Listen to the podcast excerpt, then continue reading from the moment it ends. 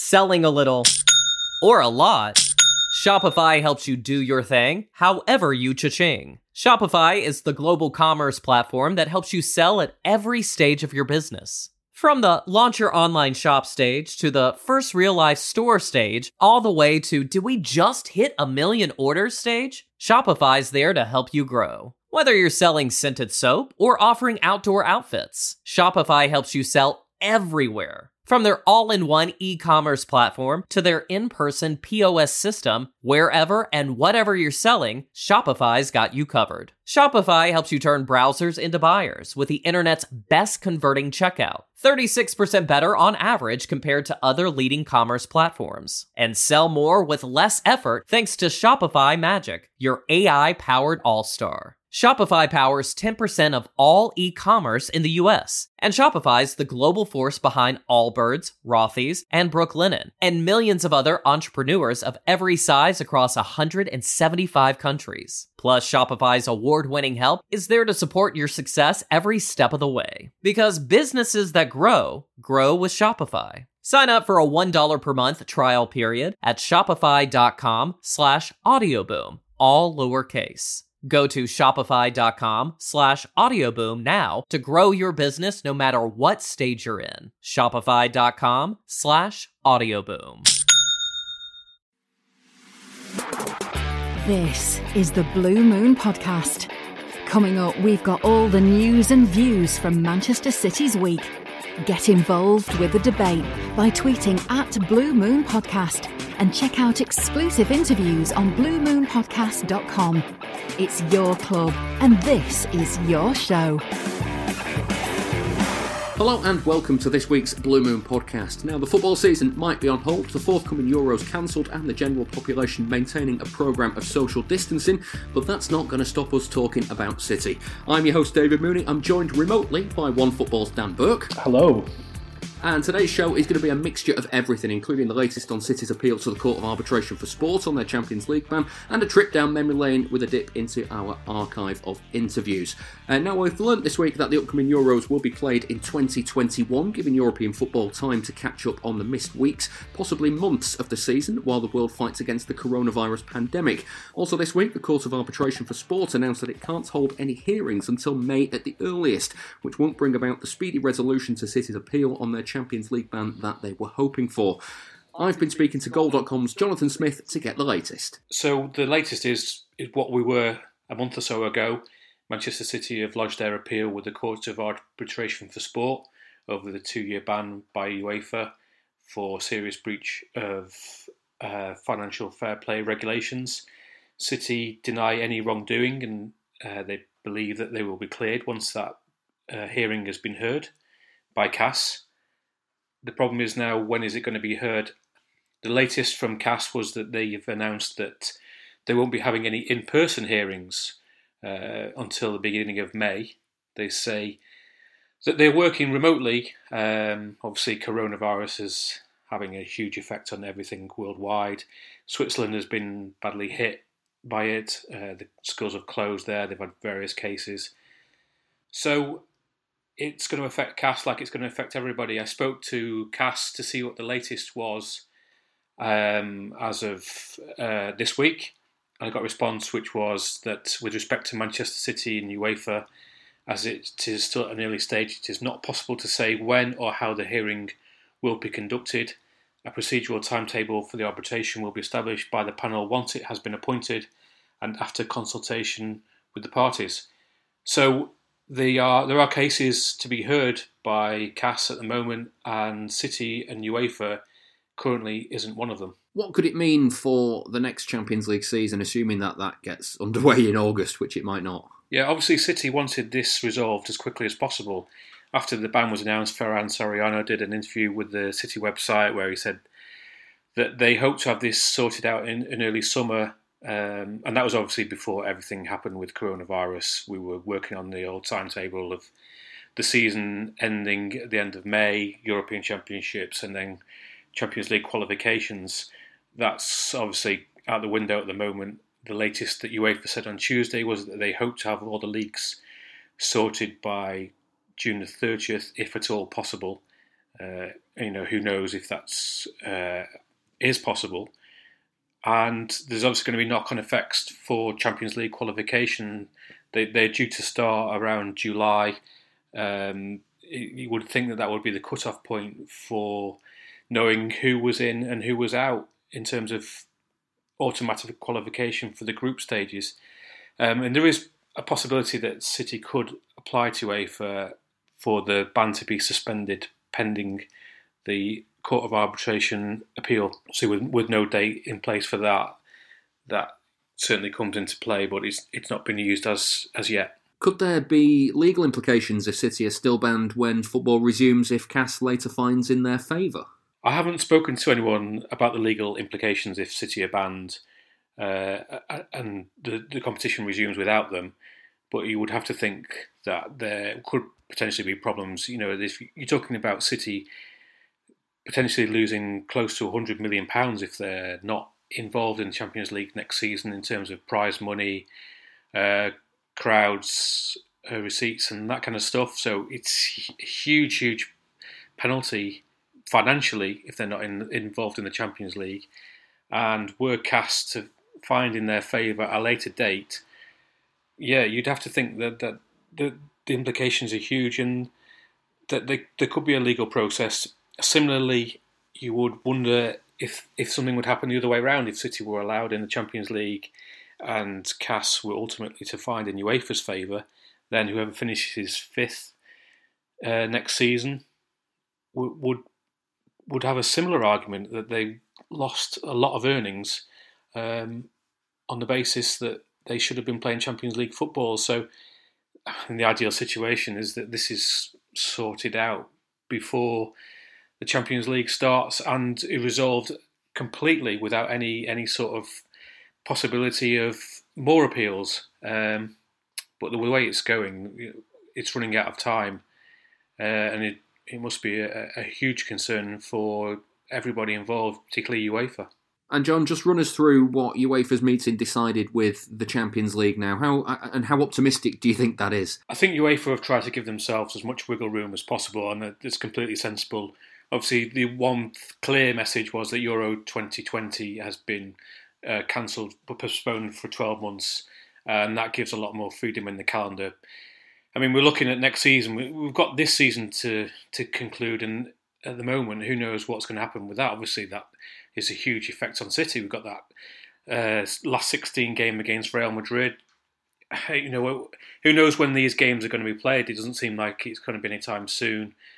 Um, and then it, let's talk about mini tournaments, that kind of thing. So uh, there's a lot for UEFA to look at. They've set up a working group to try and deal with this, and it, it, it's just going to be a changing situation. So I think they've got to try and give themselves much as much room as possible to to think about this season, the impact of next season. There's there's, there's domestic leagues which need to be finished. Obviously, Europe is at different stages in terms of this pandemic, uh, this outbreak. You know, Italy or, and Spain are much further ahead than, than the UK. They're in the in the grip of it, and you, you don't know what's going to happen in England with the Premier League. So, I think the easy the easiest answer is to say nothing has has been resolved in terms of the future of this season and what's going to happen next season. Everything's completely up in the air. So, you know, we don't even know if City are going to finish this season in the Champions League. Never mind starting next season.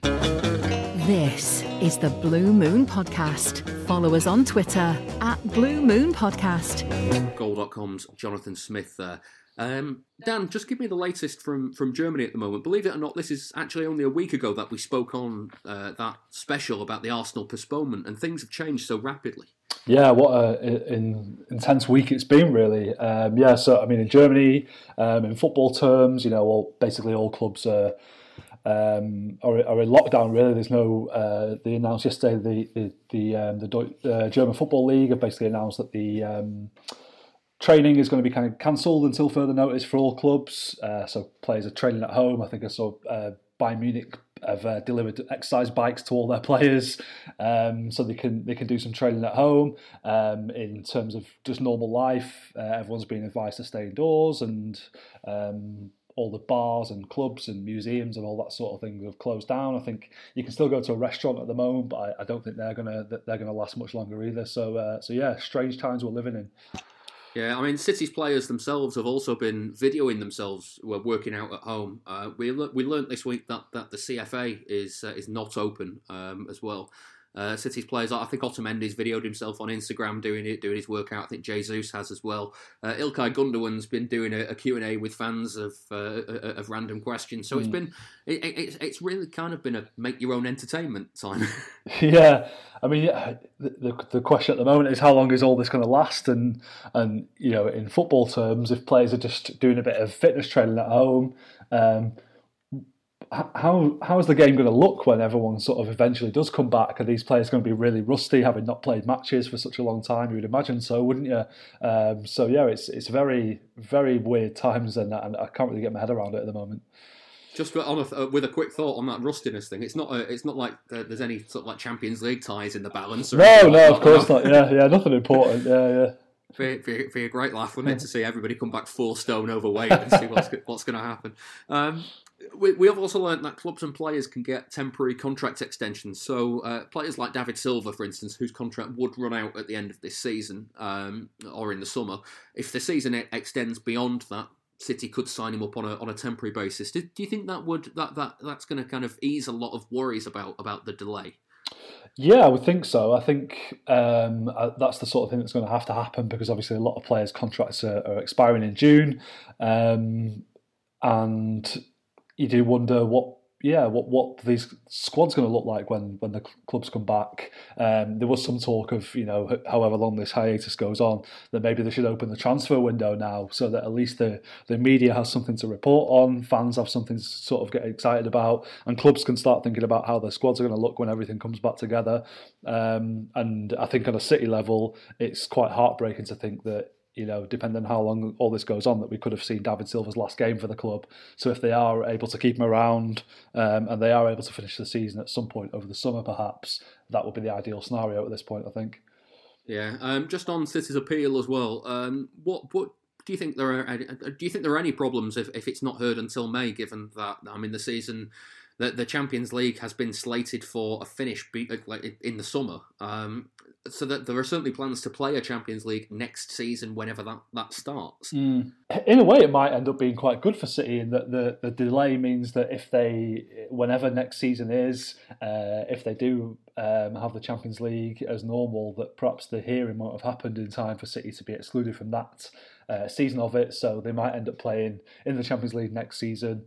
Um, I certainly don't think, uh, you know, as you said, the, they're not going to be hearing any cases until May now. And, and I think this sort of stuff has been put on the back burner because it's just not a priority. Is that people's health and safety is is the priority at the moment, and you're not hearing anyone um, talking about uh, City being banned at the moment or City cheating and all that, that sort of stuff that was going around a few weeks ago. It all it's all kind of faded into irrelevance quite quickly. So um, I think it could be a while before we pick up the thread of that narrative again, really. And um, and yeah, it wouldn't surprise me if City did end up playing in the Champions League next season as a result of it. Yeah, but you can't cheat if you if the season doesn't exist, mate. You can't. That's true. That's very true. Yeah. So yeah, if a tree falls in the, the woods and no one around to, to hear it, does it make a sound? Good point. Yeah. yeah. If a football match happens behind closed doors and nobody watches it, does it happen? Yeah.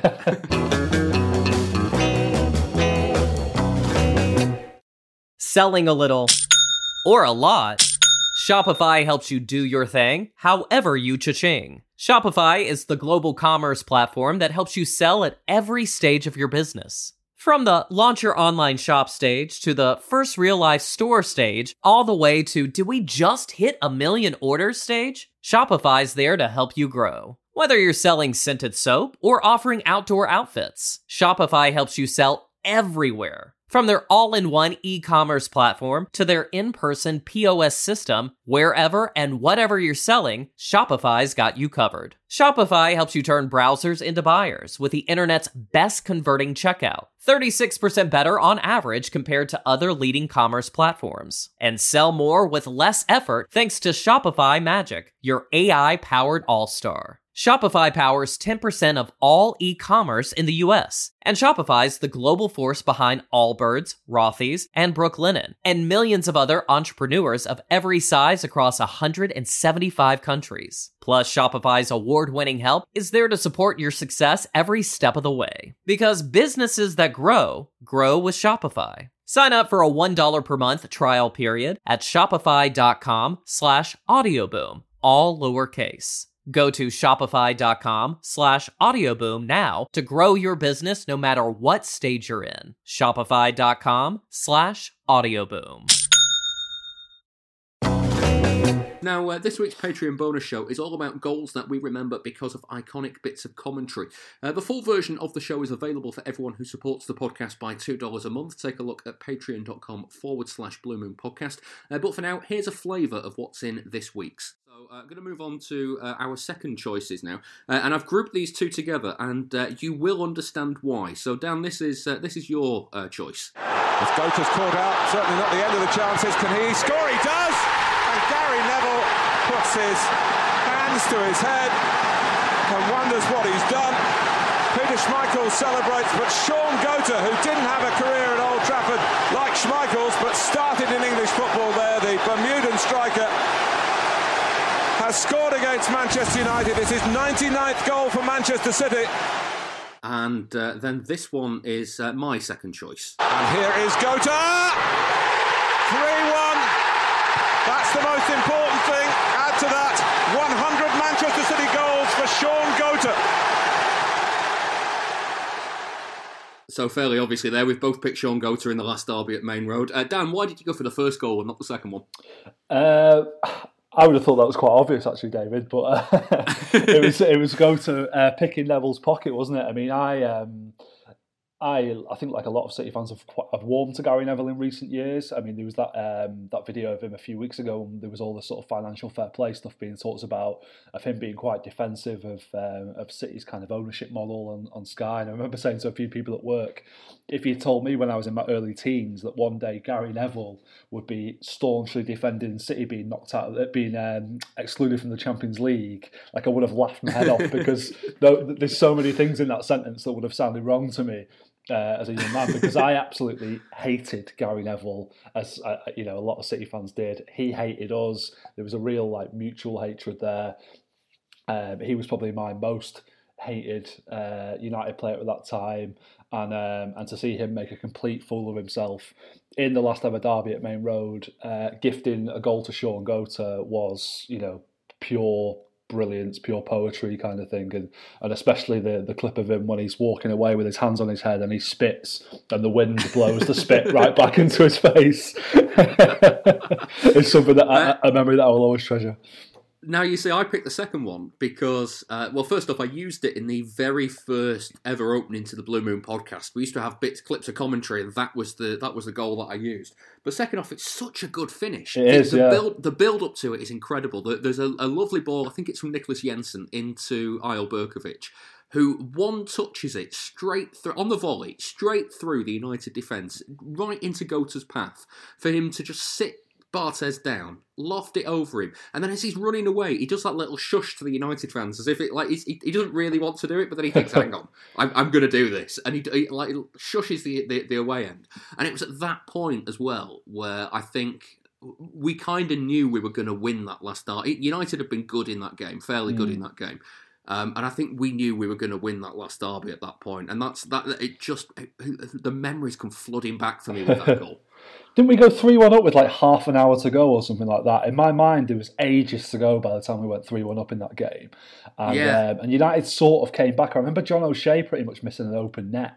Um, in front of the Platt Lane stand uh, towards the end, but it was just it was a, just a bit of a sort of celebration after that third goal. It kind of clinched it, didn't it? And after going one 0 up um, from Anelka quite early on, and then United equalising, I remember everyone thinking, "Well, we're going to lose this now, aren't we?" So that that's another reason that go to the first goal for Goater was a, a big one for me because that kind of like got us back in front and gave us the belief to go on and win the game again. Yeah, you're right. He did. Uh, John O'Shea missed an open goal towards the end. He prodded it wide um, Yeah. from about two yards, and also I remember Peter Schmeichel making a, a, a quite a decent save from a, a Solskjaer flick at the near post, and it just kind of it yeah. came right at him, and he, he, he blocked it and then pounced on it, and it, the camera cuts to Solskjaer as to say, like, and he just looks at him as if to say, "You traitor," and it just like it, it just I, I just things like the little things like that stand out to me. um, no, this was the first time City named a non-English a, a lineup with no English players in. I don't know if you knew that. I did not know that. No, no. It was uh, pe- people go on about oh that you know that look at what the what the Abu Dhabi money's done for City and it's actually the first the, the first derby at Ma- the the last derby at Maine Road was the first time City named a, a team without an Englishman in it. so now uh, a a little test for you: no cheating.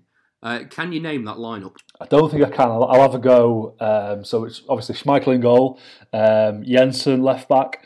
Um, was it Wiekens and Mettomo centre backs? Yep, he's four for four so far. Yeah, uh, right back would have been Sun Jihai. Yep, Was it? Oh, okay. Yeah, Um, midfield then uh, Tiatto. Did he play? uh, Tiatto did play. He did. Berkovic. Uh, Berkovic, yes. Yep. I want to say Benarbia didn't play because we had a bit of an injury crisis, didn't we? Did he? Benarbia was on the bench. Yeah, He was he was an unused right. sub. Yeah, Okay. So the forwards would have been Anelka and Goater, yep. and I'm struggling a bit now. Right, There Phillips. are two name. There are two names you're missing. Right, Phillips came off the bench, so Right. I'll, I'll, I'll, I'm not going to rule you out on that one. um, no, I can't think of it. Go on. Uh, you are missing. Uh, Keegan must have played a back three for this one, Right. uh, or yeah. Sun Jihai must have played left back. mate. Oh no, because Jensen would have played left back. So it, so um, uh, Richard Dunne was in the team. Ah, yes. So I think he's played a back three: Dunne, Wiekens, and Mettomo, Yeah. with Sun Jihai and, and Niclas Jensen as wing backs. Uh, because also in central midfield was Marc Vivien Foé. Oh, of course, yeah, because he played the. Uh, well, it wasn't an assist, was it, for the Goater goal? But it was an aimless pass forward, which Neville uh, tried to shepherd out a play and made a right mess of. Yeah. That's the one. So, uh, just to finish on the uh, on the final derby at Maine Road, uh, what are your favourite memories from that day? I'm assuming you were at that game and and uh, and everything. I was, yeah. I think it was probably only the second derby that I'd ever actually been to as well. Um, the first one being the one a couple of seasons previously when Beckham scored the free kick uh, for them, and I just I remember it, it meaning so much to us, obviously because it was the sec- the, the last derby at Maine Road, um, but just because it was a derby in general in those days. You know, we'd not beaten them for 13 years, had we, since 1989. It was the la- the previous uh, win over United, so everyone was kind of like really, really desperate to win it. I remember getting into Maine Road quite early. I was sitting in my um, granddad's seat in the main stand that day, and the United players were warming up down at the Platt Lane end. And I remember just going down to the front of the stand and trying to stare Fabien Barthez out while he was warming up. I thought I'll just any anything I can do to get an advantage today, I'll do it. I was only like 13 at the time, you know, and um, it, it clearly worked. it worked, yeah, yeah. I mean, I don't think it took much to psych Fabien Barthez out. To honest, I think he did a lot of it himself. But, um, but yeah, that that was, uh, and then and then sort of leaving the ground afterwards and, and walking down Parkside Road back to the car, and and everyone was just you know elated. It was just a, a great great feeling for everyone, and everyone was enjoying it together. It's beautiful. That's some of this week's Patreon bonus show. If you'd like to hear the rest, where we talk about some uh, some other iconic goals from commentary, then you can sign up now. Patreon.com forward slash Blue Moon Podcast, and it's just two dollars per month, and that'll give you access to that and the archive of all our previous bonus shows from the last few seasons as well. Uh, this week's we got a bit carried away with ourselves as well, so it's uh, so it's about half an hour, so it's uh, it's a really good listen, even if I do say so myself. Uh, now moving on, and uh, with football on hold, we're taking the opportunity to play out some longer versions of interviews that have never been heard at length on the Blue Moon podcast. He wasn't particularly loved by the fans when he first arrived, but sure enough, by the time Shaun Goater left City, he was a bona fide club legend. In 2014, I caught up with the ex City forward to get his memories about playing at Maine Road, starting here with his approach to the season in the year 2000 as City returned to the Premier League. I was excited about it because we, you know, we obviously got promoted to the Premiership, and there's these top quality players that are coming too. And I, I'm looking at them in training, some of the training sessions. I'm thinking, almost like finally, this is the quality I want to be around. This is the quality that I can absorb from and learn from and play with and, and, and further myself. And so I was always, I, I just loved that competition because I wanted to be around this sort of quality. I wanted to play with this sort of quality week in, week out. And so I didn't look at it and think, they're coming to take my place. I was looking and saying, I could play with him. I could play with him. Um, and they can now see, you know, that this is something that, that I, so I look forward to as well. Um, So when George George came and and, and Anelka and, and so on and so forth, um, I, I was I was delighted to be playing alongside the quality. How did you feel when Joe Royle lost his job? It was a big surprise because I was actually I was out out and about with my wife and and just heard the radio saying that Royle has resigned or mutual agreement, and I was like, hold on, we were just two days ago we were sort of in work and stuff, and I was like, Royle's been let go, like oh, it's been resigned, what? So I call, I started calling one or two of the other players like Gerrard and like, have you heard this? Have you heard this? Royle's been um, he's resigned and or, or been terminated, so it's like a big surprise. And I and I was sort of thinking like, we're we're we're on the riser. Is that the right thing? You know, that's that was my feeling. That like we're on the rise. We're now gotten ourselves, you know, um, in the Premiership, and we did we did actually get relegated. But I was thinking, Joe could get us back. Uh, I had belief in Joe. I had I had 100 percent belief, so it was a real surprise to me. Um, and they decided they obviously went ahead with, with Kevin Keegan. So you you have to dust yourself off, no matter how much you, you like a manager or dislike a manager. You just gotta get on with it. Um, so it was a surprise to me, and you know I was I was one that was like, because he, he had he had belief in me, and, and his belief was in his actions in playing me week in week out. And obviously, after um, you finished at City, you were you were quite critical of, of Kevin Keegan's management style. Uh, did you? Was it just like a clash of personalities for you, or? No, I no, I I just felt that. Um, and let me say this: Joe Royle and Kevin Keegan were were, were were almost like opposites, in that Kevin Keegan wanted you to go out there and play, believe in yourselves, go out there and play, and no player on the field will play in my team unless they want the ball, and it was almost the opposite because we, we would that was a shift because we were a, a working class team. It was about everybody working hard for one another. There weren't no big time Charlies.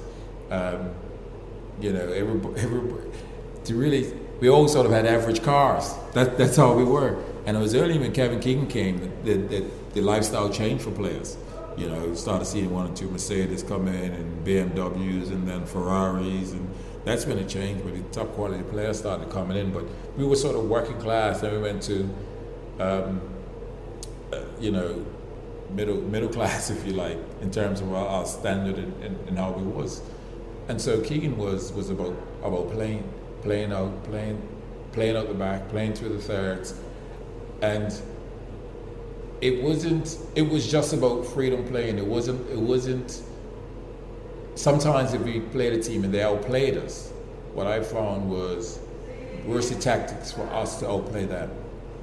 And, and, and really his philosophy is you are good enough to go there and outplay them. Um, so that's what I found. I just found that it was tactically worse tactics for us to outplay them now that we're halfway in the game. They're outplaying us. What, what shifts are we making? What adjustments are we making? Um, and so that was that was a learning curve for me, um, and that, that that's what I found the difference. But it was a joy because, you know, as a forward player, he was winning the team to create opportunities and and go on and, and score goals. So I was going to say one of your best goal scoring seasons. Yeah, so it was great, and, and, it was because of the players like Eli and Al Berkovic.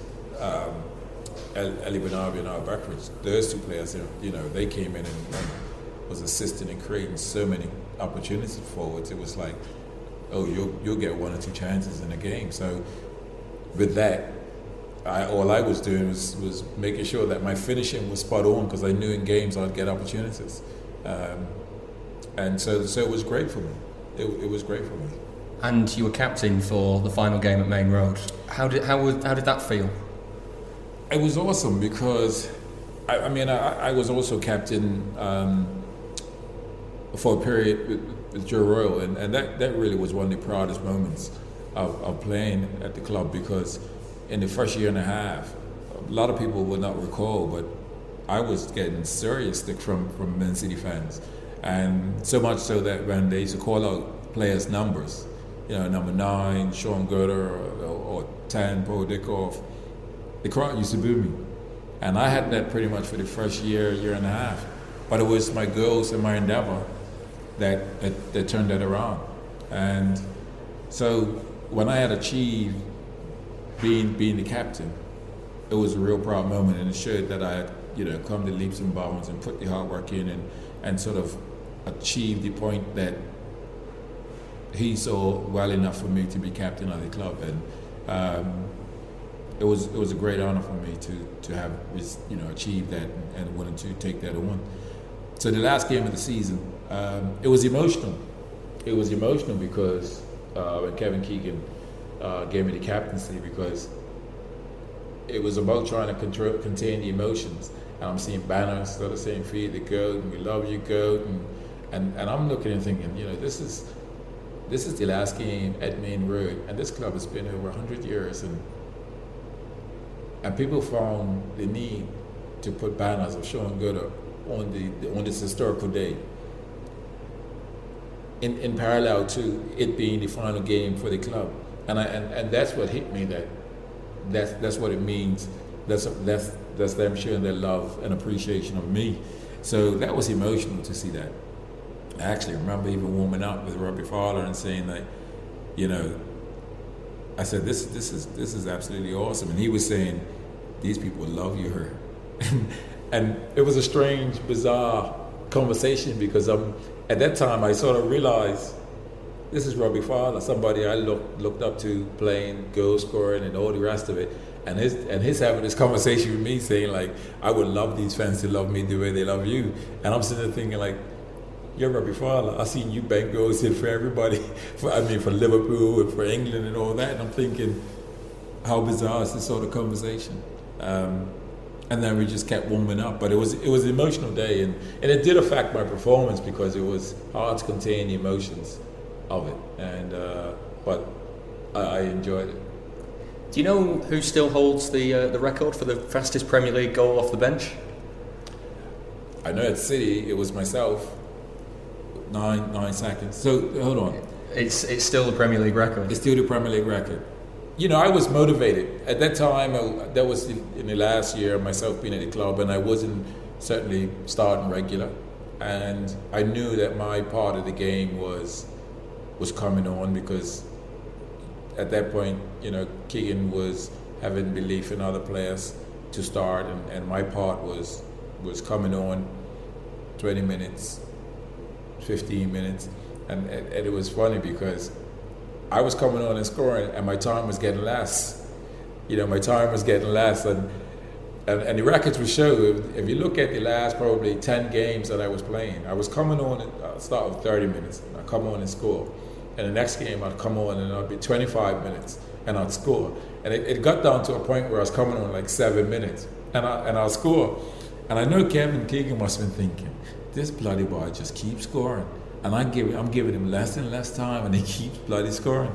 Um, and so, you know, I guess that's, you know, I was motivated to sort of like say, okay, maybe I'm not, I'm not your first choice, and but I'm still gonna give you that headache by scoring.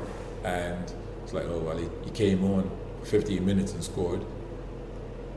Maybe, you know, um, it's in his consideration to start me. Um, and so that's all I did. I just tried to perform the best I could. And um, but yeah, I mean, the only one little funny, funny story in, in all of that, and that's between Kevin, Kevin Horlock and myself, because there was a point where Kevin also realized, because players talk, and Kevin realized, Kevin Horlock, like, he says, You're not getting on. He says, You're not getting on until about three minutes left. so he said, You know, Robbie Fowler may, is, gonna, is either going to score or is going to miss 10 chances, but you won't get on until there's about 10 minutes left. So, and we knew that. So we had this little joke that whenever Robbie, Robbie Fowler would, would go and miss a chance, I would get up, certainly in the second half, I would get up and warm up. And the fans used to give this roaring fade to go. And so he, a couple times when I've done it, he'll be stood there analyzing the game and looking. And so I would get up and I was like, me, Kevin, you know, he'd nudge me or I'd nudge him, like, watch this.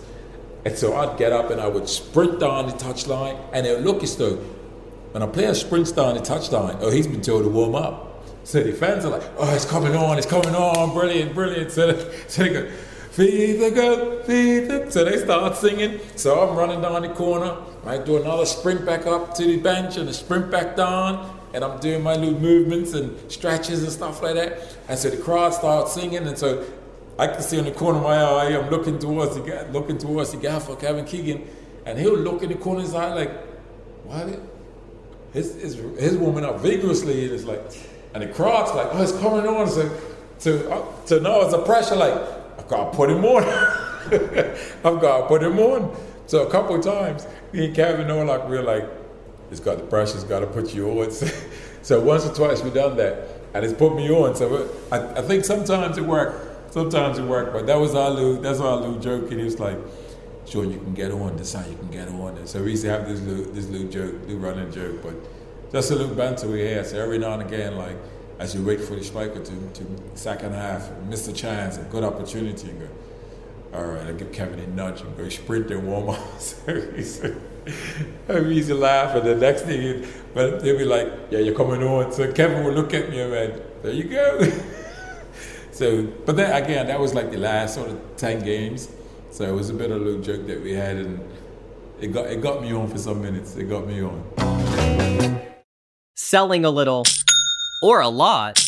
Shopify helps you do your thing, however you cha-ching. Shopify is the global commerce platform that helps you sell at every stage of your business. From the launch your online shop stage to the first real life store stage, all the way to do we just hit a million orders stage? Shopify's there to help you grow. Whether you're selling scented soap or offering outdoor outfits, Shopify helps you sell everywhere. From their all in one e commerce platform to their in person POS system, wherever and whatever you're selling, Shopify's got you covered. Shopify helps you turn browsers into buyers with the internet's best converting checkout, 36% better on average compared to other leading commerce platforms. And sell more with less effort thanks to Shopify Magic, your AI powered all star. Shopify powers 10% of all e-commerce in the US, and Shopify's the global force behind Allbirds, Rothy's, and Brooklinen, and millions of other entrepreneurs of every size across 175 countries. Plus, Shopify's award-winning help is there to support your success every step of the way. Because businesses that grow, grow with Shopify. Sign up for a $1 per month trial period at shopify.com slash audioboom, all lowercase.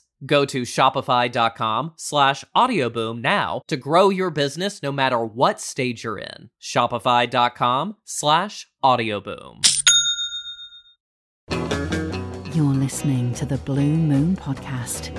Shaun Goater speaking to me there. Now, there is one thing to correct from that interview. Unfortunately, Goater no longer can say that he holds the record for the fastest Premier League goal from the bench. It's now held by Sammy Ameobi for Newcastle at Spurs. That was in October 2014, and it was about eight months after I'd done that interview, so it really was right after it as well. Um, also, I interviewed Shaun in two batches. Now, normally I'd have just edited those two interviews together, but it's plainly obvious from the background noise that they are two separate meetings between us. Uh, so here's part two as Shaun starts by telling me this time about how he motivated himself at City. All the clubs I'd been at, I'd always been a top goal scorer. And even though they didn't really take to me the first year to year and a half, I, I was still the top goal scorer, so I couldn't really figure out why. Um, and, and, and all I did at that time was I said, okay, who do they love? And at the time, I, they loved Paul Dickov. And I said, well, I looked at, well, every time we had training sessions, and I said, the coach would say, get a ball between two. I would strategically try to get with Paul to really observe his ways and, and, and what it was like. And, and I really just took from from his game and thought, well, they love what he does, um, and try to put that in my game, along with continue scoring the goals. And, and, and Paul had an unbelievable work rate, a real tenacity about him as, as, a, as a striker. You, he had an attitude almost like a defender. Um, and so I, I put parts of that into my game, and that, that eventually helped me to, to win them over. What do you remember of, of the first time you heard Feed the Goat? The, the, I actually, we, we were playing, I believe it was, was Fulham, and I thought it was actually a song that was for, uh, I believe it was Vivien Foé, but uh, once hearing the song, it, it, it, I knew it was mine. It, was a case where the hair stands up the back of your neck, and, and that was the first sort of sign in, in my head that uh, I've won them over. But because of the journey I had in the first year it's a year and a half, I was never going to allow that that love that they had um, in singing the song to sort of think, well, I've made it now. And for me, I always went into every game as though the same determination of proving I can be a good player for you. So I had the same sort of psyche as when they didn't like me. It was like, I'm going to prove to you. So I didn't really uh, get caught up too much in the singing songs about, you know, you can relax, you know. I, I didn't at all. And of course, every year you the, the, critics always said well he, he scored goals at the, at the, lower level but he won't do it this year. How did it feel to kind of prove those people wrong? What i've realized about myself is that's that's probably one of the biggest motivating things about me. I'm, I'm, one of those that are really motivated to prove people wrong. Um, when they say i can't do this can't achieve that uh, for some innate reason there's something in me that comes out that says, uh, I, I can do this. And then I get a focus and a determination um, that, and a, a, focus that zooms in and it's like, I can do this. And I'm going to prove to myself because I know I can do it. And that's where my goal and focus is. And, and invariably, most things I have, I have, it almost sounds arrogant. I think everything I've pretty much really put my mind to, I've achieved. Um, from wanting to be a professional player to wanting to play in the Premiership to even after uh, um, even after football and wanting to set up a, a semi-professional team in Bermuda. Uh, and now my next my next step is is, is management. Um, so I do have a, a, strong belief that in terms of proving people wrong, it, it motivates me like no end. And I've actually realized that as, as time's going on, but I would not have thought that, you know, uh, in my mid 20s. So. I also want to ask you about uh, your favourite City goal. Favourite City goal? Um, you know, there's a, at 103 goals. It's uh, it's easy to go right to the derby games. Um, it, it's a number of goals. I mean, I really thoroughly enjoy. Yeah, the, you know, my 99th and 100th goal against United, it, because one, it, it, it showed I, I, had sort of achieved what I wanted to achieve. Uh, that I was capable of playing at this level and making a mark and, uh, and, and, playing well. And I got, I got match in that game. And, and so that was really about proving to myself. But the goals I thought were, were, were good goals because um, I did one over Barthez, who's a World Cup winning goalkeeper. So um, took a lot of joy in that. And uh, the City fans obviously the girl, the girl they love, and I think I've equally come to love as much, is uh, the, the, the, one that never never fed me, um, and it was a great it was a great bowl by him as well. Please support the show by becoming a backer. Patreon.com forward slash Blue Moon Podcast. Shaun Goater there. Now, uh, Dan, when when in, t- in terms of, of number one city heroes, is Goater still yours? Uh, we'll put it this way: I'm sitting um, at a desk at home at the moment, and above my desk is an autographed picture of Shaun Goater, um, and I don't have any other um, City players up on my wall uh, anymore you know, I'm, in my thirties now, so it'd probably be a bit weird if I did, wouldn't it? But um, but I got I got this autographed picture of Shaun Goater when I was a kid. Uh, my brother got it me for my birthday one year, and I've just kind of carried it around with me everywhere because um, I think he probably is my all-time City hero, to be honest. And I think he always will be. I think. Um, maybe he's on a par with, with someone like Pablo Zabaleta or maybe even Vincent Kompany. And I think it's more, it's not about the, what they were like as players. They were all good players um, to varying degrees. You know, Shaun Goater scored a lot of goals. We scored over 100 goals for us, which is no mean feat. And, and at the level that we were playing at at the time, he was a very good player. But when you when would you put him in the all time City 11 um, in terms of ability? Absolutely not. But it was more about his endeavour and the way he related to the club and the way he loved the club in the same way that the fans did and the way that he um, sort of played with his heart on his sleeve and and you know I've met him a, a, few times I've interviewed him as I know you have too and he's just a really lovely genuine guy as well so I think um, he, he is my, my all time hero. He's certainly not the, the greatest player I've ever seen in, in a City shirt, but um, but yeah, love the man. Always will. Yeah, I, when you interviewed him, did you find that um, he is the single most forgetful man on the planet? Uh, no, because well, I was I was talking to him about a game that he just watched, so he, he he would have been a bit weird if he'd forgotten that. To be honest, no. What do you mean by that? Well, I, I interviewed when I uh, that interview comes from uh, when I was writing the, the Wembley book, and uh, I, would arranged with him that the first, the the, last, the second part of that interview was actually done first, so I, I played them out in the wrong order. Um, but that that was done at uh, an awards ceremony where it was backstage, and I told him that, that we were doing this, and we uh, he gave me like kind of like seven or eight minutes uh, backstage at that point. Uh, took my number, I took his number, and said we'll we'll arrange to to, to kind of meet up again and, and do it again in uh, in future, get a bit more depth into it. Um, for one reason or another, we lost contact at that point, and I found out he was coaching at uh, a, a, youth team not too far from where I was living at the time. And so I, went, I just went down to one of the sessions and uh, met up with him, and he looked at me as if to say, "I know who you are, but I can't remember where I know you from." I thought, like, that, that's absolutely fine. There's no reason he would remember me. Um, and so I explained what I was doing, and he said, "Oh yeah, yeah, yeah. Can you come back next week?" And so I, I, turned up at exactly the same time next week, uh, microphone in hand, notebook ready with all my uh, all, all, my notes in. and um, he looks at me and goes, "Oh, I forgot. I'm so sorry. Can you come back next week?" Uh, so I did it again next week, and we did the interview that next week.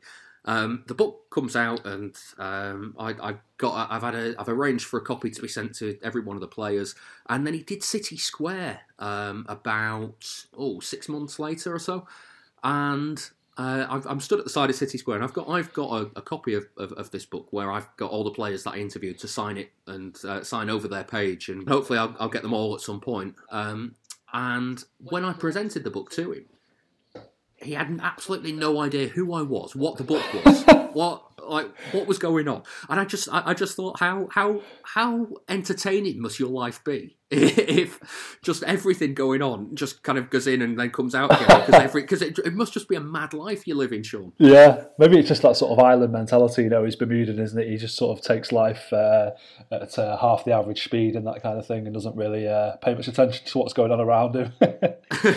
Exactly. I mean, in, in terms of, of, not paying much attention to what's going on around him, then um, when he first arrived at Maine Road, he was he was not a popular man, was he? No, he was crap. To be honest, the first. Um, when did he sign for us, Goater? Uh, he signed uh, just before they went down in uh, 97 98. Right. So it had been kind of like April 98 time, just before the transfer deadline. Yeah, that's right. Because obviously he scored in the 5 2 at Stoke on the last day of that season, didn't he, when we went down anyway? Um, and he got he got injured doing so. And a, a, funny sort of little Shaun Goater memory that I have actually was that a few days after um, City got relegated at Stoke, they played Jamaica in a friendly, as uh, some people will probably remember at Maine Road. It was a warm up oh, for the, the '98 World Cup. And, uh, and me and my dad were at that game. We were sitting in the Platt Lane stand, and um, someone, I think some guy that my dad knew through work or something, shouted down from the from the tier above. Um, he was like, "Oh, we've got a box up here. Do you want to come up?" So like, yeah, all right, yeah. So we, we went up to this box, and when we got there, Shaun Goater was there, and we just sort of like watched the rest of the game in the company of Shaun Goater, which for a young kid like me was like mind blowingly good. But at that point, he wasn't like a very popular player. I remember my dad used to joke about the um, the Jean Paul Gaultier aftershave. He said City should have one in the club shop, which is Sean Gaultier, and when you spray it, it misses because he was just like constantly couldn't hit a cow's ass with a, a banjo um, in those days. And, and it was the season that we got back into the first division, having been in the third division. Um, I mean, in the second division two, should I say?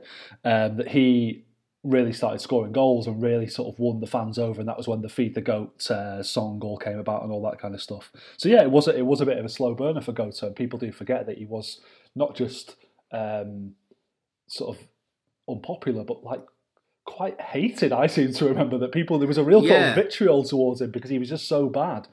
I think it was. I think part of it was that, but I think also part of it he was he was seen as a player as a, a, a kind of like a lower league plodder, and mm. that was. I think a lot of fans didn't want to admit that that's where City were at that time, and that's that that was the, the level of player they needed. Um, and in a weird way, like he was a lower league plodder, but he also wasn't a lower league plodder. He was so much better than that when mm. when a city grew. Does that does that make sense? Oh yeah, absolutely. I mean, I, I, again, like the um, the, the the playoff final at Wembley, it was sort of him who went through a goal and then kind of got tackled in a really uh, sort of untidy way that and the ball squirmed for, for, for Horlock to make it 2 1. I remember thinking at the game, like, oh God, of course Goater didn't score because he's fucking shit, kind of thing. and, uh, and, then. I think he got tackled for, for Dickov's goal as well. He might, yeah, he might have done actually, yeah. And um, but yeah, I think I think he, he in some ways go to epitomise the kind of revival at, at, at that time under City that he when he started playing well and scoring goals, everything sort of started coming together. And he also played for City at a really a really good time in the club's history when they were in the ascendancy, and um, you know he left um, in the fir- he played the first season back in the Premier League under Keegan, and you know he, he's written in a book about how he was kind of forced out, frozen out under Keegan, and it's quite sad the way that it, it, it ended for him at the club, really. Um, but I think he, you know, he was he was part of one of the best sort of little periods in the club's history, and he he played a crucial role in that. So he, he played his bit in, in the same way that a lot of a lot of players from that era did, in the same way that you know Sergio Aguero has done, and all that sort of stuff. He he is part of the history and, of the club, and and if there's um, a City Hall of Fame, he deserves to be part of it. I think. He absolutely does. I mean, we, we, we talked about those Derby goals in the in the Patreon show, um, a, a, little bit of which uh, you heard a bit earlier on. Um, it, it's quite fitting, I suppose, that 99 and 100 for City came against United, isn't it? Yeah, of course, especially as he started his career at United as well um, and, and, kind of got rejected by them. And I think, um, you know, people who, who, hear the Patreon special will say that the, the commentator actually mentioned in the, the commentary that he, he, he didn't work out for him at United and now here he is scoring against them kind of thing. Um, so, yeah, it was absolutely fitting. Um, and uh, what what a great moment that was, and and uh, a great day for him and for the club. And um, yeah, that, that will always be him being fed by Gary Neville. Will always be uh, one of my favourite football memories of all time. Yeah, I mean, let's uh, let's rule those two out then. Yeah. Um, but other other than those two, uh, in terms of nostalgia, what's your favourite go-to goal? I think for me, the one that epitomises Shaun Goater perhaps more than any is that one that he scored against uh, Charlton at Maine Road. Do you know the one I'm talking about? When it kind of came over it, his shoulder I, when he tries to volley it, and it kind of rolls down his his uh, shin and flicks up off his foot and lobs the goalkeeper.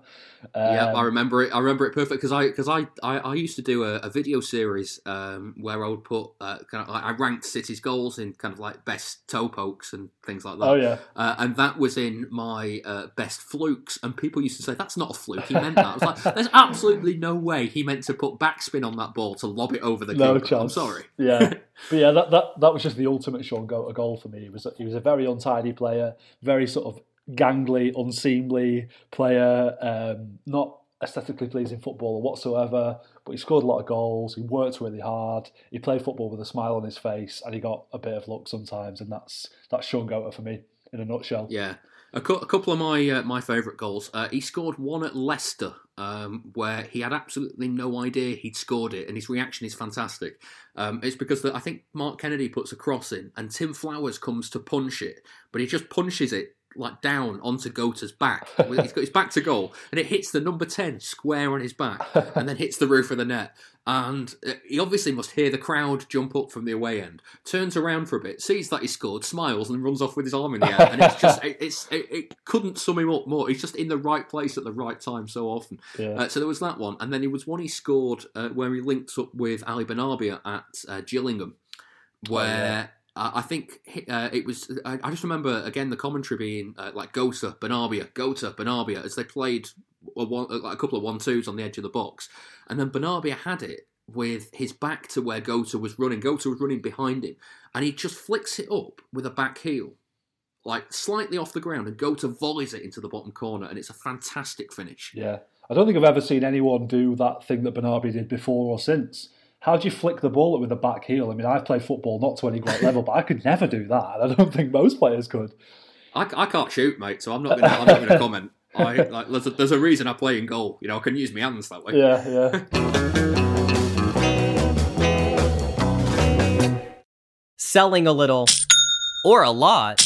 Shopify helps you do your thing, however you cha-ching. Shopify is the global commerce platform that helps you sell at every stage of your business. From the launch your online shop stage to the first real life store stage, all the way to do we just hit a million orders stage? Shopify's there to help you grow. Whether you're selling scented soap or offering outdoor outfits, Shopify helps you sell everywhere. From their all in one e commerce platform to their in person POS system, wherever and whatever you're selling, Shopify's got you covered. Shopify helps you turn browsers into buyers with the internet's best converting checkout, 36% better on average compared to other leading commerce platforms. And sell more with less effort thanks to Shopify Magic, your AI powered all star. Shopify powers 10% of all e commerce in the US, and Shopify's the global force behind Allbirds, Rothy's, and Brooklinen, and millions of other entrepreneurs of every size across 175 countries. Plus, Shopify's award winning help is there to support your success every step of the way. Because businesses that grow, grow with Shopify. Sign up for a $1 per month trial period at shopify.com slash audioboom,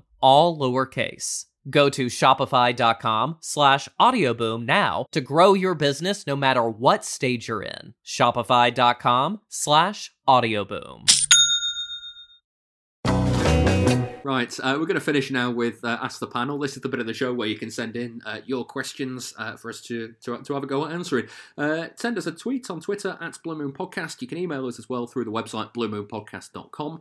Uh, ben Johnson is first up on Twitter to ask Would you be willing to give up this season's League Cup if it meant City remained as champions if this season was voided entirely? No, I mean, it's not about the League Cup for me. I mean, I, I wouldn't be willing to give up this season's League Cup. I wouldn't be willing to uh, void the season if that can be avoided at all. I don't think it's um, it's a good idea in terms of um, everything that's kind of happened this season. It sort of feels like um, I remember uh, I once had like a, a, game going on Football Manager a few years ago, and something happened to my to the file. that got corrupted or something, so I had to start again and I was playing the season again, but I could never forget the, the, the, the, previous file that I played, if you know what I mean. So I could never sort of forget that this season had already been played, and it'd just be kind of weird if we just like tried to forget that this season had happened, and you know. The, the, the League Cup we've won, the fact that Liverpool have you know deserved to win the title, having you know the, gone into the this little hiatus, twenty five points clear. I just think it would be a very bad idea and uh, and not a very fair way to do things. It's not uh, for me. It's not just the League Cup either, um, mm. because uh, uh, Sergio Aguero would lose his his record of hat tricks in the Premier League. That'd go. Um, he'd also lose the, the foreign score record. That'd go as well. Um, but City uh, have also they're one missed penalty away for the record of um, consecutive missed penalties in the Premier League. And being a, a, big fan of typical City from like nineties, noughties, I, I just I, I, don't want to lose that record. I want I, like I, genuinely think as long as City miss it in the next Premier League game like, with a with you know, like with nothing riding on it, so like the three 0 up already, and then they miss a penalty again. Like that that would level the Premier League record. They need two more to beat it, and I kind of think at this stage now we should be we should be aiming for that. You know? Yeah, that that reeks of City that record, doesn't it? Actually, yeah, we need that one. Put that one on the and, uh, on the wall of the stadium. I would say if we get that one. Yeah, and uh, the Real Madrid result as well, which I think is is one of City's best ever results in Europe, that'd go as well. And I kind of like I, kind of feel so much of the season has been played that, that I don't want to lose, even though it's not been a brilliant season for City. Um, I think there's I think there's a lot to lose still from a from a fan's point of view. That that kind of attachment. So I think what you're saying, that attachment to all those all, the, all those moments. Yeah, absolutely. Yeah, I mean we're always going to look back on this season and, and think what what a weird season that was. You know, quite apart from everything that's gone on recently with the um, the coronavirus stuff, it's just been a weird season in general for the city, hasn't it? And one that we perhaps won't remember very fondly um, in years to come, even if we if we were to win the Champions League, even if we get to finish the Champions League. Um, it's it's been a strange strange year. So um, I would like to think that they will they will get to finish the season at some point, and uh, and we can just move on from it really. Now, uh, Ashley Swift asks on uh, on Twitter, along a kind of similar vein, uh, for next season, once we get this season finished, would a shorter regional league be an option for one season? Bringing it back in line for the 21 22 season, it'd also pump money into our local sides that are really struggling and give us something different for a year. Well, I mean, that is a novel idea. That is perhaps the most novel idea I've heard so far. Um, so, so in this regional league, we'd be playing like Oldham and Rochdale and teams like that. Yeah, that, I, I, I, think so. I, th- I, think it in that kind of sense, it might be like a like a, I don't know, like a Greater London league and a Greater Manchester league, and okay, Merseyside okay. league sort of thing. Uh, maybe maybe a bit bigger, maybe like northwest, like, like northeast, southwest, southeast, that sort of thing. I don't know. Yeah, possibly. Yeah, I mean, you think that City would probably probably win a, a Northwest League quite comfortably, wouldn't you? But um, they, would have... Oh, they'd have to go to Liverpool, wouldn't Exactly. Yeah, that's what I mean. Yeah, I was I was thinking sort of greater Manchester teams at first, but then you think Liverpool. Yeah, God, that would be quite difficult. Yeah, maybe they could even just do a North a North and South sort of conference. Uh, I don't know, but uh, but yeah, that is an interesting idea that I had never thought of, and um, why the hell not? Let's do it. yeah, give it a go. I mean, these are weird times. Let's just let's just, just chuck football at the wall and see what sticks. yeah. Um, going to move back to, to a, a few more footballing matters now. Uh, so uh, Barry Tiernan on Twitter asks, could the club justify losing both Mahrez and Sane this summer? And are there alternatives out there, or would Guardiola have to change his plans if those two left? Uh, yeah, I mean, this Mahrez rumour has come about in, in recent days, hasn't it, about him going to, to Paris Saint Germain? Whether uh, there's any truth to that at this point, I mean, I don't know whether sort of transfer activity is still going on behind the scenes. I suspect it possibly is. Um, if if if PSG are looking at Mahrez, and that would suggest that perhaps Neymar is going to be leaving them this summer, or, or maybe even killing Mbappe, which will be quite interesting. Um, I still feel like Sane is probably going to go at the earliest opportunity. Um, so I don't know if, if selling both of those players would be would be such a good idea, um, and and who they would replace them with, uh, I'm, I'm not really sure either. They've, they've, there was um, talk of a guy called Oyarzabal, who's at Real Sociedad, who was the sort of seen as the long term potential Sane replacement. Um, I've not really heard much about him since last summer in terms of City being linked with him or or him doing anything particularly brilliantly for for Sociedad. So I'm not sure what the uh, what the transfer plan is. It all it seems kind of weird to be even thinking about this at this moment in time, given that we don't know when the summer uh, transfer window uh, is going to open, when the season is going to finish, and all that all that sort of stuff. Um, and, it, and it's a weird one with Mahrez as well because he's been one of our better performers this year. But I don't know if I'd be too heartbroken if he left. Would you? I'd be quite upset to see him leave. I think. I think that's yeah. I think that's because I've really warmed to him this year. Uh, last year, I was, I was, I was. I, am not gonna lie. I was by the end of the season, I was really concerned that he just was never going to settle at City. Um, there were concerns as well with like even right up to that Brighton game. I remember on the on the final day at Brighton when when Guardiola had named his team, and I was thinking, why has he picked Mahrez on today of of all days, sort of thing. And in fairness to Mahrez, he proved me wrong that day. He played really well, and that was his first kind of that that was almost the kickstart that he needed for for for this season. And then this season, I think he's been brilliant. I think that that that performance at Aston Villa, for instance, where he absolutely ran the show, and he would have got man of the match were it not for uh, I think De Bruyne that day. Um, it just there's it would feel a shame to to have had him for two years, kind of not really got a first season out of him because he was settling in, and then just as he was finding his feet, to then kind of cash in and uh, uh, uh and look for somebody else to maybe have to spend a year doing the same, you know, bedding in and then getting then getting um, something out of them. Then, so I, I'd, I'd, actually be quite sad to see Mahrez go. I think, like you with Sane, I think I am resigned to losing him. I don't want Sane to leave. I think Sane is a brilliant player. Um, but uh, but I, I am resigned to him to him leaving whenever the, the summer transfer window does open in the end. Yeah, I mean it's funny. I was reading something yesterday about Barcelona. Um, I, think apparently they're a little bit worried about how. I mean, the, the the, the long and short of it is a lot of clubs are going to lose a lot of money from from this delay to the season. Um, even if it does end up going back ahead, um, if they end up playing games behind closed doors and that sort of thing, which I think is probably going to be the the first uh, football that we're going to experience again. They're probably, probably going to start playing games behind closed doors, I would imagine, before they start slowly letting fans back in, in in dribs and drabs. So I think the next transfer window is going to be a bit of a weird one because clubs aren't going to have an awful lot of money to spend. You might see that these sort of eye-watering transfer fees, you know, Neymar going for 200 million, that's probably not going to happen for a long time now because clubs just can't afford to spend that, even the, the PSGs and, and cities of this world. Um, in terms of City players that are going to leave, like, you know, you've got to think we've also got this Champions League ban hanging over us. We don't know what that looks like yet. We don't know how that's going to affect things. So there's so many things up in the air at the moment that it's really hard to say say um, what's going to happen in the next in the next few months in terms of transfers or anything else. Yeah. Uh, just a, on a similar point, then, in, in that case as well, Rob on Twitter asks As all of our centre halves should be fit by the time that football starts again, is it time we sell Otamendi and promote Garcia as number four centre half? I would be totally in favour of that. Yeah, I mean, regular listeners of the show will know that I've been quite uh, vocal about my kind of support for Otamendi over the years, but I think this is the year that he finally kind of jumped the shark for me, and uh, and I, I don't, I, I, dread him playing now, and you know, you you look at the the last game against United, he was dreadful in that game, wasn't he? And he's not going to get better anytime soon. I think he's sort of um, done his bit for the club in terms of the way he played in the, the, the Centurion season and that kind of thing, but I think it's time to let him go now.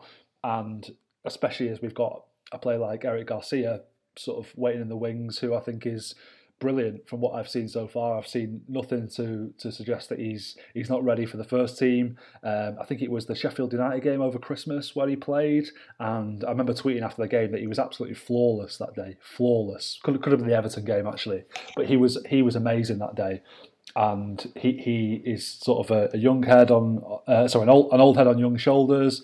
He's really calm. He's good at bringing the ball out from the back. You know, I know Sam Lee's done some stuff on him from the Athletic this year about how he's like doing his coaching badges already and that kind of thing. So. Um, I think we've got to make the most of this young talent while we can, and um, and if we get rid of Otamendi, I would like us to promote him and, and not sign anyone to replace Otamendi, basically. Yeah. We, uh, me and you both know that Otamendi has not jumped the shark. He's dived in on it. yeah, two it, footed. It, it, it, was swimming at him, and he just dived in. It swam straight past him. That's what, that's what happened. yeah. right. Well, that's it for this week. Thanks for listening, and wherever you are, keep yourself safe during the next few weeks and months. Special thanks to Dan Burke for joining me for this week's show. Thank you for having me. Uh, no problem at all. And uh, don't forget, you can sign up to Patreon and get some extra City material as well, plus more of these goals that are memorable for their commentary. Take a look at patreon.com forward slash Blue Moon Podcast, and it's just $2 per month, or about £1.70 if you're living in the UK. I'll be back next week with some more Manchester City discussion, whatever it's on. I'll, uh, you know, we'll decide that in the week. Join me then.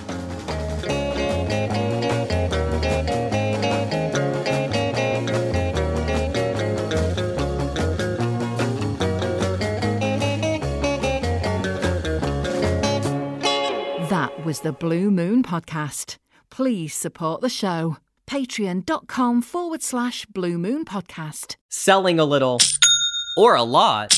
Shopify helps you do your thing, however you cha-ching. Shopify is the global commerce platform that helps you sell at every stage of your business. From the launch your online shop stage to the first real life store stage, all the way to do we just hit a million orders stage? Shopify's there to help you grow. Whether you're selling scented soap or offering outdoor outfits, Shopify helps you sell everywhere. From their all in one e commerce platform to their in person POS system, wherever and whatever you're selling, Shopify's got you covered. Shopify helps you turn browsers into buyers with the internet's best converting checkout, 36% better on average compared to other leading commerce platforms. And sell more with less effort thanks to Shopify Magic, your AI powered all star. Shopify powers 10% of all e-commerce in the US, and Shopify's the global force behind Allbirds, Rothy's, and Brooklinen, and millions of other entrepreneurs of every size across 175 countries. Plus, Shopify's award-winning help is there to support your success every step of the way. Because businesses that grow, grow with Shopify. Sign up for a $1 per month trial period at shopify.com slash audioboom, all lowercase.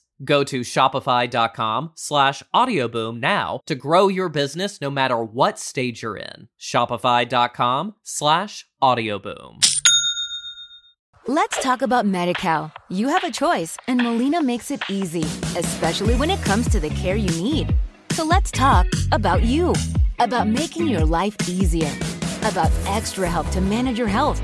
Let's talk about your needs now and for the future. Nobody knows Medi-Cal better than Molina. It starts with a phone call. Call 866-420-5330 or visit meetmolinaca.com. Let's talk today.